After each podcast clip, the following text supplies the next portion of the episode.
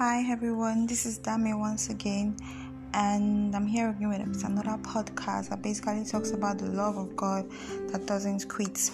So today we will talk on one of the characteristics of that love. And you know, we've been checking out the book of First Corinthians 13, verse 47. So today we'll talk about the love of God that doesn't quit. The Bible says, "Love, love isn't happy with evil, but rather rejoices in the truth." You know, so. Um, basically this love that doesn't quit or not this love that is always there for us this love is our safe house this love doesn't i'm sorry this love is forever eternal. Yeah love of god is eternal. And this particular that doesn't snitch out on us it's basically um it's evil but rather rejoices in sin. Sorry in truth. So now let's find let's find out what evil is and what truth is. So evil basically means you know um, anything that is basically in opposition to god while truth is opposite of evil. So anything that is in conjunction to god and his rules is basically truth while anything that is opposition to god and his rules is basically evil.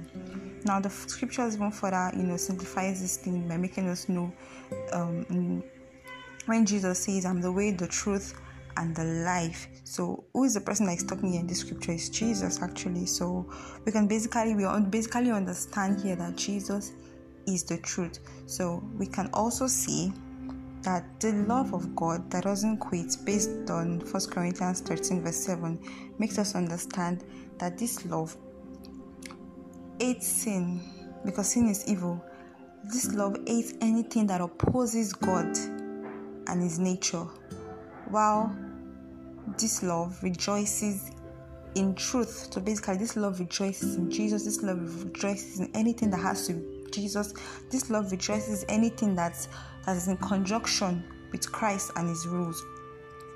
So therefore, um, let me just make this very clear that whatever love that makes us comfortable in anything that opposes God is not the actual love of Christ, but rather if the love that you have for God, or the love that you that you were preached to, sorry, if the love that was preached to you, the love that you accepted, is a love that actually makes you rejoice, and you know you you are happy in anything that we ha- you're happy with anything that has to do with God.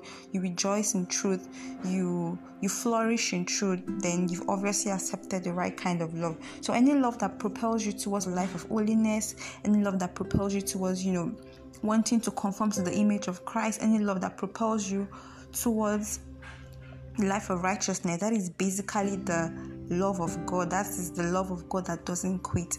Now we're actually saying this from the book of first corinthians 13 so it's not something i'm just saying from my head. So we're using the scriptures to actually describe this love. But rather if the love that you have doesn't propel you towards life of holiness doesn't propel you towards conformity to christ's nature the love that you have doesn't propel you towards the love that you have rejoices in sin. The love that you have is still comfortable in living in sin, and you don't feel a particular kind of way, making you know that this is not who you are. You're a new creature. We don't do this as people who are now with the light. If the love that you have doesn't doesn't nudge you like that, and makes you, but rather makes you comfortable in sin, makes you comfortable in evil, makes you comfortable. In fact, any and and um, makes you happy with anything that opposes the scripture, you are basically not on the right way or the right pathway. The love you've accepted is not actually the actual love of Christ. Now, you see, the book of First Corinthians 13 basically gives you a description of the love of God that we preach about these days. So I'm just going to say this that whatever message that you hear that talks about Jesus, that talks about the love of Christ, I would advise everyone, including myself, to always check it out with the scriptures, especially the book of First, First Corinthians 13. If the message of love of Christ that you hear doesn't tally with any of these things you've read in the scripture, then that love that you've that love that is being preached is a counterfeit kind of love. And the painful thing about having a counterfeit kind of love is that it actually robs you of the of the real thing and the real thing is what actually leads to eternal life so if you're operating a counterfeit kind of love then you cannot get to eternal life because it's actually the real love that leads to eternal life. So the counterfeit love doesn't lead to eternal life. So if your love that you operate on is a love that doesn't fit into any of the characteristics of 1 Corinthians 13, verse 47, then you're obviously not on the right path. So we need to check out the messages you've heard, check out the love of God that you've accepted because I know there are a lot of messages on love these days that makes you that says something like um once you've given your life to Christ, God has paid the price for everything you've done and so you're you are free to do whatever you want to do. So you still basically behave like a mere man. When I mean mere man, you still behave like a sinner someone who has not accepted the love of Christ. Now, this actually opposes what's actually what is in the book of First Corinthians 13, because the Bible says here that the love of God, that means the love of God that you should accept, is the kind of love that is not comfortable in sin. But rather is comfortable in righteousness, in truth. So that means if the love of God that you've accepted, that was preached to you, or that you're operating, is a love that says, since, since Jesus has died for me, I can do whatever I want. He has paid the price. You say it is finished. That's what a lot of people say because Jesus said on the cross that it is finished. That means everything has he has done everything. Just continue living your life like a normal like a normal person. Keep flexing and flangering as you like. However, if you check out the book of First Corinthians 13, it opposes that notion because this love of God that you have received or the actual love of God that you are supposed to receive is, as a matter of fact, supposed to make you uncomfortable in living like the world. That's how it is. So, if the love of God that you've received is still making you comfortable in living like the people in the world, then you've obviously not received the love of Christ. And check out that love that you've received. Then, um, you know, there are basically biblical scriptures and stories that actually backs up even most of what these characteristics of the love. For example, the one I'm talking about today is love of God. Um, the love of God rejoices in truth, but rather hates evil. If you read virtually all of the miracles that Jesus performed while on earth, especially the one of Mary Magdalene, where she was about to be stoned to death and all. You know, when when when when the people, the Pharisees and Sadducees were supposed to, when the Pharisees and Sadducees dropped off their stones and walked off one by one, it was so funny because Jesus told her, Go and sin no more. If you read virtually all of his miracles, after he healed them, he would tell them, Go and sin no more. See, that's the love of Christ. The love of Christ is supposed to pull you towards righteousness. The love of God is supposed to pull you towards holiness. The love of Christ is supposed to pull you towards sin. Because even the scripture says that the grace of God has appeared to us all to say no every form of ungodliness. That's the love of God. The love of God is supposed to allow, give us the ability, give us the strength to say no to any form of ungodliness. That's sin basically. So the love of God is supposed to propel you out of this thing. The love of God is supposed to pull you out of it. So that's also a biblical story that you know that sh- that further expatiates on the love of God hates sin and but rather rejoices in um in truth.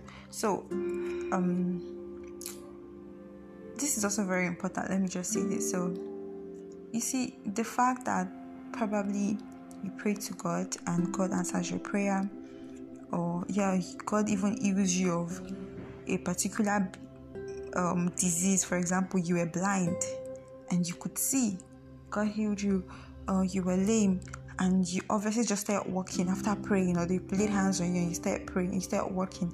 That's a beautiful thing. As a matter of fact jesus even did that to the unbelievers. If you remember most of those miracles especially that blind the I think blind the, the blind man that cried out to God, say, Son of David, have mercy upon me. It was never even recorded that that man was a Christian or was a follower of Christ, but yet the love of God reached out to him and it healed him of that blindness. But afterwards, he told him, Go and sin no more. So God can actually heal you, even if, even if other yeah, God can actually heal you and answer your prayers but that doesn't mean you're his child.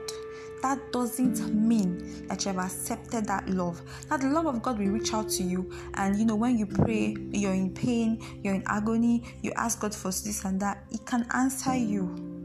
but there is always a message behind the answering. After He answers you, that love of God, if you now accept the love, the love of God is supposed to enable you to go and sin no more. So, why am I saying this? Don't be fooled. This is also for myself, also. Don't be fooled. If you ask God for something and God answers you, you ask God for a child, for a job, or whatever desires that you have, or you were even sick, or they even raised you from the dead, safe, like Lazarus. If you were raised up, but yet that's a miracle. And the funny thing is, sorcerers perform these miracles. That's the funny thing. If you go to Babalawo, they feel they can heal you. Like they can do their incantations and whatever, appeal, appeal to their gods or whatever, and get healed and all. But that doesn't mean that your soul is not still condemned. So what am I trying to say? These miracles that you see, you see, you see in the Bible that Jesus performed, it is also possible that a sorcerer anybody that uses black magic can also perform these miracles. As a matter of fact, people that pray to God to give them money and everything, God can give them. If you go for rituals, you will also get that money. But the difference between both of you is that the aftermath. What's the aftermath? The aftermath of a person who comes in contact with the love of God is that he or she um, starts um, starts the journey of holiness, starts the journey of righteousness towards Christ, while the other person still basically does the same thing. So you're still comfortable in sin. You still do all of the things that that are in opposition to God. You you you how do I put it? Your soul is still you're still condemned. Your soul is still is still bound for eternal condemnation. Just before and before anybody says I'm being judgmental because I hear that a lot. This is basically scriptures. So even Jesus says that you know if you believe in Jesus, if you believe in him, that's when you have eternal life. It's not if you if he heals you. No. He can heal you, but you don't still believe in him that he can give you eternal life. So those, those are two separate things. So even if God heals you of your infirmity, God heals you of your disease, God does every of the thing. In fact, He even answers your prayer, and you're living the most beautiful life earth. As a matter of fact, I feel this is also an, a perfect a perfect example of um, a perfect explanation of when the Bible says um what does it profit a man to gain the whole world and lose your soul? It's still the same thing. So god can even give you all of these things you're asking for. In in in, in the right sense you're gaining the whole world. You're gaining everything that your heart desires. So you pray to god you want a husband. God god gives you one. You pray to god you want a child. He gives you one. You pray to god you want a beautiful job. He gives you one. You walk towards it you attain everything that you, so you've gained the whole world. As a matter of fact you might even have been dying. You might have been sick. And god's love still reached out to you. And then he healed you divinely. In fact you're you're gaining. You are not losing. You are you are gaining. But everything you've gained are still are still earthly things. So in that sense you are you're actually getting the whole world.